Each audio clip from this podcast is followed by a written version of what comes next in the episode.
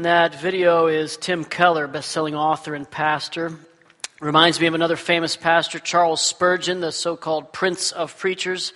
When he preached the passage we'll explore today, he told his congregation, I have nothing to do today but to preach Jesus Christ. The book of Acts tells us the very first Christians kept right on teaching and preaching Jesus as the Christ. The apostle Philip went into Samaria, and the Bible tells us he proclaimed Christ there. When he climbed into the Ethiopian's chariot, he preached Jesus to him. After Paul became a believer in Jesus, he began to proclaim Jesus. He later told his church he resolved to know nothing except Jesus Christ and him crucified.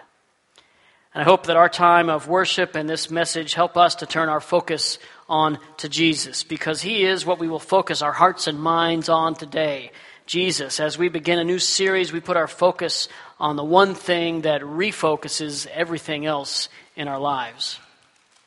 And I'm so very excited to launch this new series this morning. We're calling the series Anchored. It'll be a fruitful exploration in the book of Hebrews. You can go ahead and find the book of Hebrews in your Bible. It's almost all the way towards the end. The book of Hebrews is a bit mysterious only because we don't know who wrote it and we don't know who it was written to. Most of the time, we know the author and the original recipients of the book, that, the, the letters that make up the Bible, but we don't know in this case. We do have a few clues, though, some clues about the recipients of this letter. And the, the letter to the Hebrews was, was written to a church that had seen and had some great experiences. They were a mature church in a lot of ways, but things were not all great. They were facing some challenges, and as you know, anytime things get hard, some people leave. They just can't handle it. They throw in the towel. And that's what happened in the book of Hebrews. Some folks had left the church. A lot of other folks were thinking about it. Things were getting really hard for them. In their case, they're facing persecution, even imprisonment, all because of their faith in Jesus. So some of them wanted to just walk away. And this uh, letter is called Hebrews because the church was made up of Jewish Christians. So they wanted to walk away and go back to being Jewish because that was easier. Everybody knew that being a Jew meant nobody would bother you, nobody would pay any attention to you. Everybody knew what being a Jew was all about. It wasn't weird like being a Christian. It wasn't threatening to anybody. So, so they thought if they could just go back to the way things were, go back to what was comfortable and familiar, then everything would be okay. Because being different is hard. Taking a stand for Jesus is hard. Sticking your neck out means you're likely to get your head knocked clean off. It's hard. So many of them wanted to go back to normal, whatever normal is, back to the way things were. But some of them knew that wasn't a good solution. They knew they couldn't really walk away from Jesus, so they decided to do the next best thing to just lay low, stay quiet. They decided to stick with the church, but they got a little lax in their commitment. They got lackadaisical in the way uh, that they represented Jesus, uh, the things they knew they should be engaged in, the, the, things that would really, really make a stand for Jesus. They decided no, they're just going to slip back, uh, blend in with the wallpaper and they wouldn't get hurt. They stopped trying to reach out to outsiders. They stopped growing in their faith. They just stopped. Well, both of these choices, walking away or fading away, are really the same solution, and they're not really a solution at all. They're just an attempt to make things easier. Maybe you could see yourself in these folks and these responses. When things get hard, we all want to make things normal. Maybe not exactly the same, not trying to be Jewish, but we all want to make things easier. So we try to run away or we try to fade away. But if you ever tried to do that, you know it doesn't really work. I mean, running away from our problems has never worked for anybody. I don't know why we think, oh, this time it's really going to work for me, you know, but we keep trying it. I don't know why. The fading away, it's a little bit deceptive because it works for a little while. But then you find yourself just stuck going nowhere, wondering what's wrong, spiraling into depression. In every case, the, the solution is not really a solution at all. And the author of the book of Hebrews, he knows that.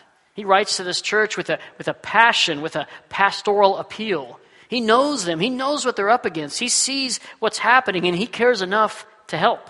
So he writes this letter, this very pastoral appeal to the church, and he encourages them. He's got a couple of big goals with this letter. One goal is simply to elevate Jesus as superior to all the other things that they're trying to choose. In fact, this word superior or better, it shows up 12 times in this letter. It's all over the letter. Uh, just like you heard in that video, that Jesus is better. His second goal is a call to faithfulness and obedience, not running away, not fading away, but leaning in. Uh, remaining faithful even when it's hard, pursuing obedience in the face of challenges and setbacks. And the final goal, the final reason for this letter is just to prepare the church for what comes next, to position them to, to face the future with a renewed focus and a renewed energy and a renewed faith. Well, these are all my same goals. As we explore this letter together, I want to see us as a church fired up about Jesus. I want to uh, see us valuing Him above everything else. I want to see us lean in to greater and greater faithfulness and obedience so that we're ready for whatever God has next for us, that we head into a new season with renewed focus and energy. You know, it's not very often in life that you know you're in a transition time. Most of the time, those kinds of things sneak up on you. Like one day you've got a job and the next day you don't. Boom, you're in a time of transition, right? Or one day you go to the doctor and the next day you're navigating a whole new world of cancer or what have you. But in the case of us, this church, we know we're in this time of transition. We know that things are going to be different in the future than they are today. And so, my hope is that this study will position us for whatever God has next. So, my goals in this time are the same as the goals of the original author focusing on Jesus, leaning into faithfulness, and a renewed energy for what comes next. And as we go through our study, we're going to follow the same structure that the author of Hebrews followed. This book is, is, organized around five warnings, five places where the author warns of specific dangers. And in each warning, the author identifies the danger and then points us back to Christ, to his example, to his work on our behalf. In each case, we see the danger, we see the, the risk we're facing, and we can choose to anchor ourselves in Christ and the hope that he provides. And that's going to be our structure throughout this series. We're going to understand the, the danger, the warnings, and we're going to understand how Jesus himself has responded. And then we'll, we'll find ourselves in that. We'll anchor ourselves, responding to situations in the way that honors Jesus.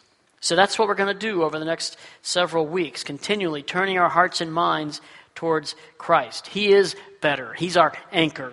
He stands ready to prepare us for what comes next. The author of Hebrews tells us we have this hope as an anchor for our soul, firm and secure.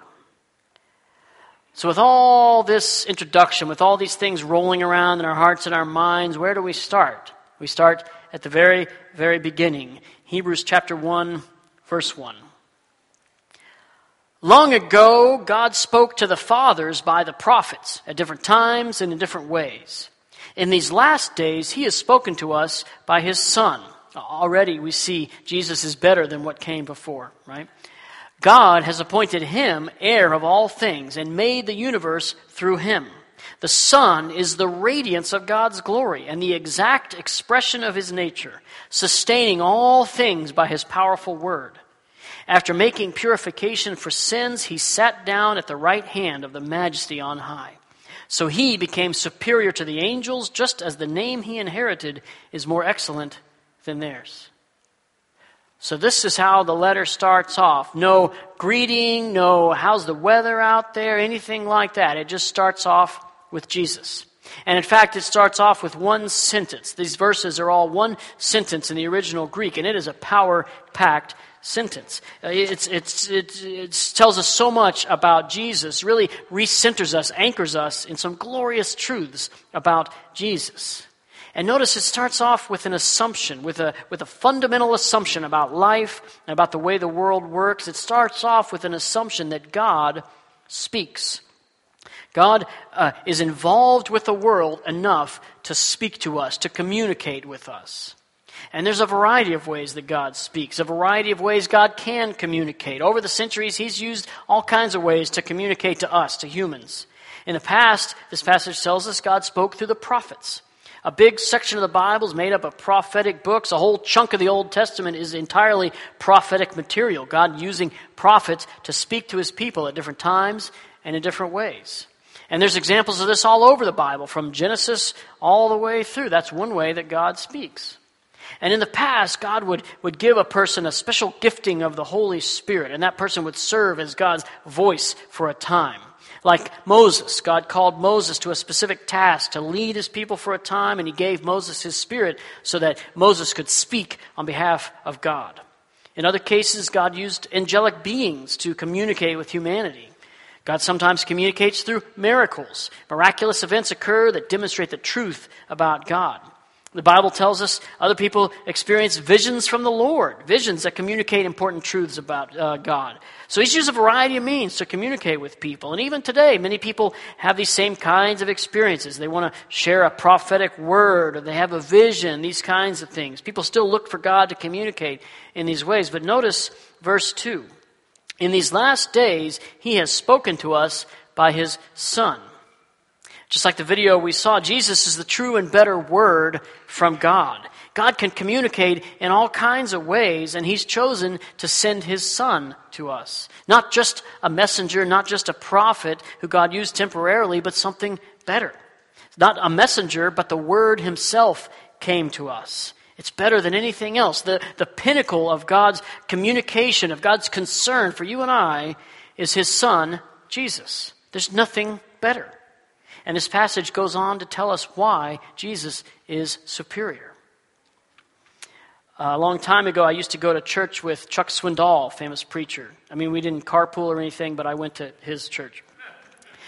And he used to do something that would make me laugh all the time. He would be preaching along, and it would be like almost lunchtime, towards the end of the sermon time, and then he would say something like, And now I want to leave you with 11 ways that you can.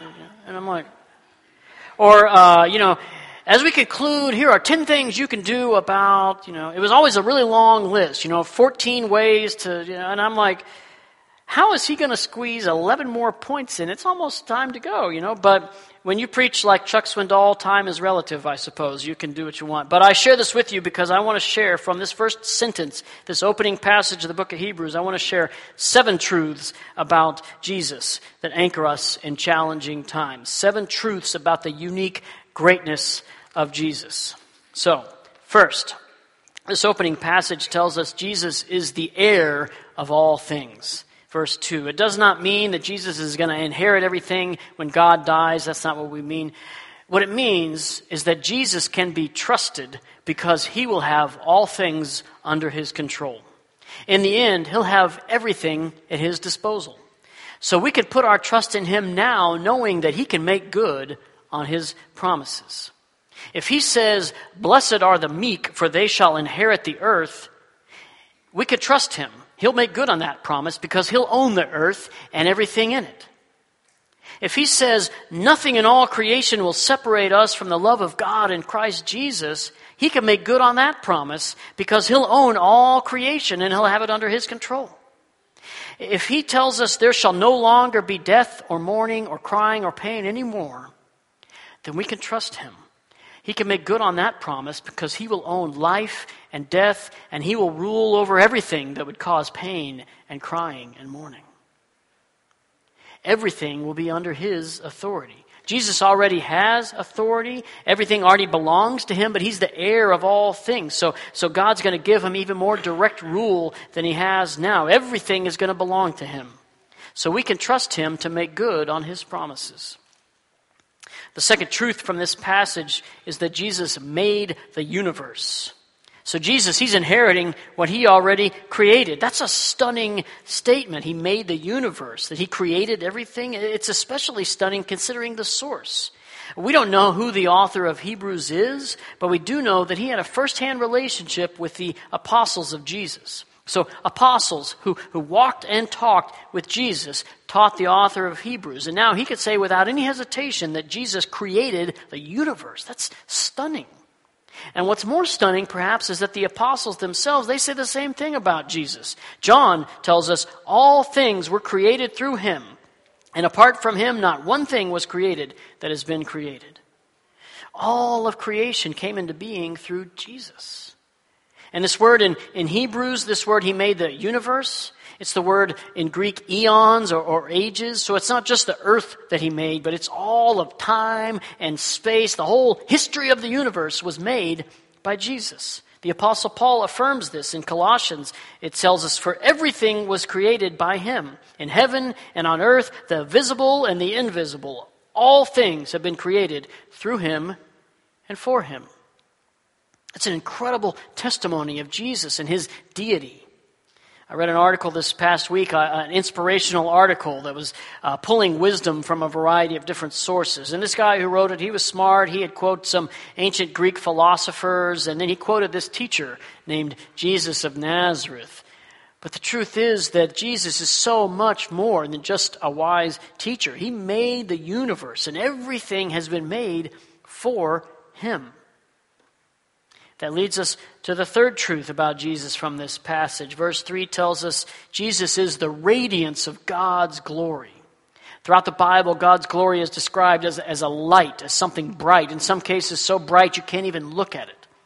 And this word radiance describes what shines out of that light. So, in other words, Jesus reveals the glory of God. If you want to know what God is like, Jesus reflects him. He radiates godness, if you will. And John the Apostle, John 1, describes what this radiance is like. John says, We observed his glory, the glory as the one and only Son from the Father, full of grace and truth. The, the nature of God, the glory of God shows up in Jesus. And one of the ways it shows up is in grace and truth, this beautiful mixture of, of truth and grace. These characteristics of God that are at the very core are revealed most clearly in Jesus. Truth, because Jesus confronts us all with the reality that we are sinners in need of a Savior. And grace, because God Himself made a way for us to be sinners made whole, to be made new, to have a restored relationship with God. Jesus reflects the very heart of God, He, he radiates God's glory. The fourth truth about Jesus that should lead us to greater worship of Him is the very next phrase, verse 3. Jesus is the exact expression of God's nature. So not only does Jesus reflect God's true nature, his glory, but he shares that nature. He's the exact representation, the exact expression of that nature. In other words, all the things that make God God, his very essence, Jesus has that same nature. That's why Jesus can say, Anyone who has seen me has seen the Father. This is another amazing statement about Jesus. Again, people who walked and talked with Jesus are willing to say he has the same essence as God. They're saying he's God in the flesh, essentially. And this phrase, exact expression, is a, is a cool word picture. It's the word used to describe the, the emperor's face on a Roman coin. They would make a, a stamp and then they would stamp the metal so that the impression on the coin was exactly the same as the stamp. It's an exact copy of the stamp. So the author of Hebrews, he's using this word. He's saying that Jesus lets us know exactly what the nature of God is. He demonstrates that in his words and in his actions. He's the exact expression of God's nature. Fifth, this passage teaches us that Jesus sustains all things by his powerful word. And this idea takes us all the way back to Genesis 1. In the beginning, God created the world. Now we know Jesus had a hand in that himself. And creation happened through his word. Over and over in Genesis 1, it tells us God spoke, and then things came into being over and over. God said, Let there be light, and there was light, on and on.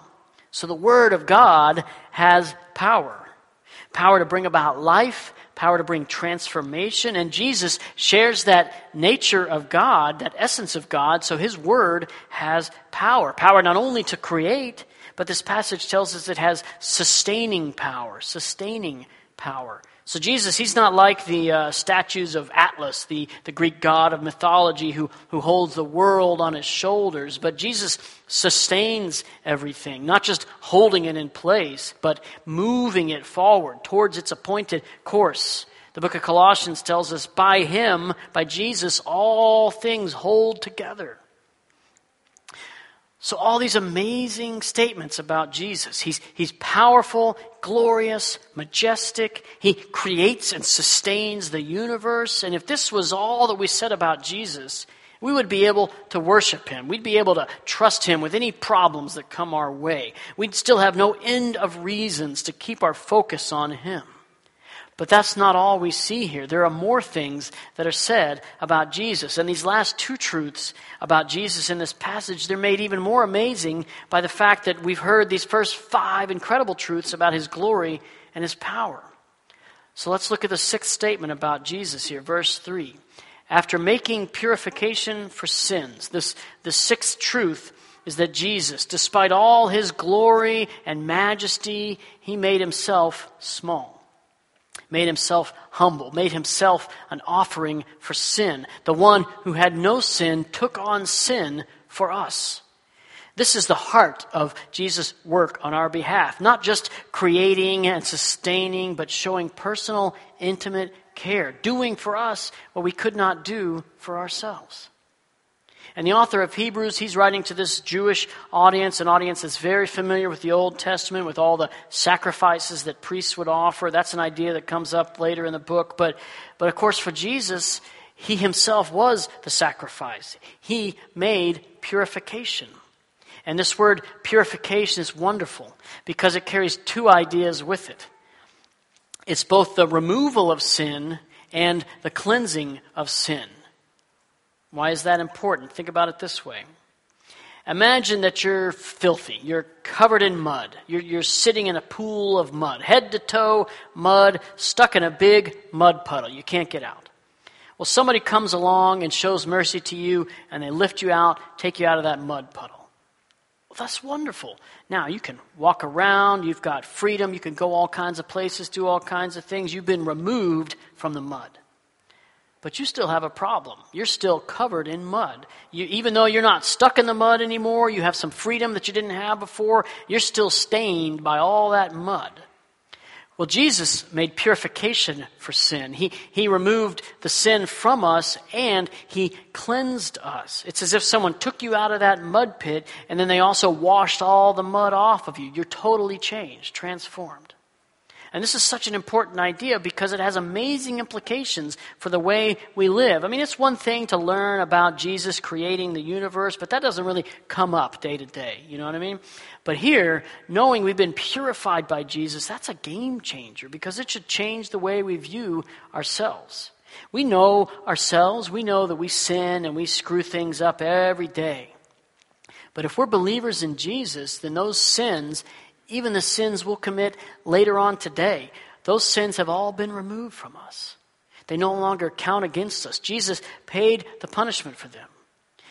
And also, He's also cleansed us from sin, purified, so that we have a new nature. We can live in a new way. We don't have to walk around with the stain of all that sin on us. We're cleansed. So Jesus' purifying work, it doesn't just pay for our sins and return us back to zero, but it cleanses us. It makes us righteous so that we're made holy. We can live in a whole new way, a way that pleases God. And that should change the way we view ourselves. When we start to see ourselves the way that God sees us, we can walk, we can live every day in the great love that God has for us. And we can live in a way that pleases Him. There's one more truth about Jesus, one more truth that should also have a very profound effect on the way we think about Jesus and about ourselves. The very end of verse 3 says, After making purification for sins, Jesus sat down at the right hand of the majesty on high. Jesus died on the cross, he was resurrected, and then he returned to heaven and took his rightful place with God the Father. He had finished his work on earth. And just like you or I might sit down at the end of a long day's work, Jesus sitting down by the Father is an indication that his redemptive work is finished. He can sit down because he's done with that work. And the idea of sitting at the right hand means the place of honor and power. Sorry, left handed folks, but the right hand is the place of honor and power. It indicates that Jesus has been given authority to rule along with the Father. That's why Peter says Jesus has gone into heaven and is at the right hand of God with angels, authorities, and powers subject to him. He's ruling with God the Father. But the way that this idea intersects with our lives comes from the fact that Jesus is sitting at the right hand of the Father, interceding on our behalf. His very presence in heaven intercedes for us. It's an indication that his work is done. He paid the penalty for our sin. So his presence alone is an intercession for us, so that God doesn't bring judgment on us because Jesus has already paid all that. He's taken it on. But the Bible tells us that Jesus specifically intercedes for us. God, He could uh, meet all our needs any way He wants, but He certainly chooses to respond to prayer. So Jesus sits at the right hand of the Father and he prays for us, asking God to work on our behalf. The Apostle Paul tells us Christ Jesus is the one who died, but even more has been raised. He is also at the right hand of God and intercedes for us.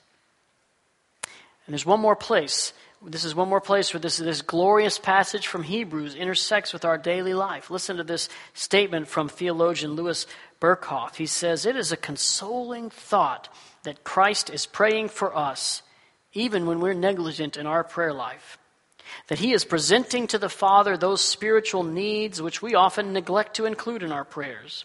And that he prays for our protection against the dangers of which we are not even conscious. He is praying that our faith may not cease and that we may come out victoriously in the end. Jesus, majestic, glorious, powerful Jesus chooses to spend his time and energy praying for you and for me, sustaining you and me. He gave his life to purify you and me. That's why the author of Hebrews can say that the hope we have in Jesus is an anchor for our souls. And that's why he makes such a passionate plea for us to stay focused on Jesus, because Jesus is better than anything else that there is. The church in Hebrews, they were running away and they were fading away. They knew that staying with Jesus was not always easy.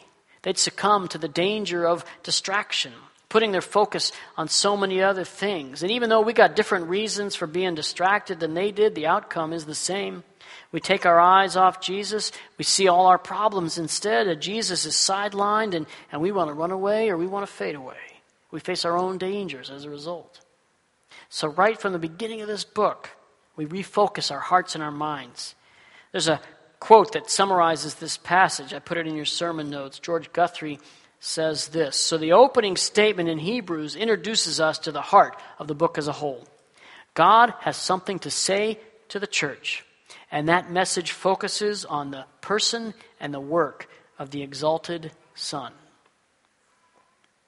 God still speaks today, and He speaks through the words and works of His Son, Jesus. The one who is God Himself, who made the universe and sustains all things, who radiates grace and truth who purified us and who intercedes on our behalf, he is still at work today, encouraging and empowering us not to run away and not to fade away. So let's keep our focus on him. Let's not get distracted. Let's lean into faithfulness and let's get ready for what's next. Let's turn our hearts and our minds to him, the only one who is worthy of our worship. Let's pray. God, as we reflect on these truths about your Son, Jesus, uh, worship is the only response that we can offer. We worship not only your greatness and your majesty and your power, but also your humility. As your word says, you uh, gave up your place in heaven to come and be with us, taking on the form of a servant to all. And even more than that, you took on the form of, of the most common criminal, willing to die for us. But your glory shines through that, and you became not just some other person who died, but you were raised to life. And you took your place at the right hand of the Father, where you continue to serve us, you continue to love us. And so we have nothing in our hearts except worship for you as we think about the, the challenges we face, the individual problems that we have, the, the things that our church might be going through, Lord, all those things fade away as we keep our focus on you. So use this time of worship, Lord, as we turn our hearts towards you in a fresh way. It's in the name of your glorious Son we pray. Amen. Would you stand as we sing this new song?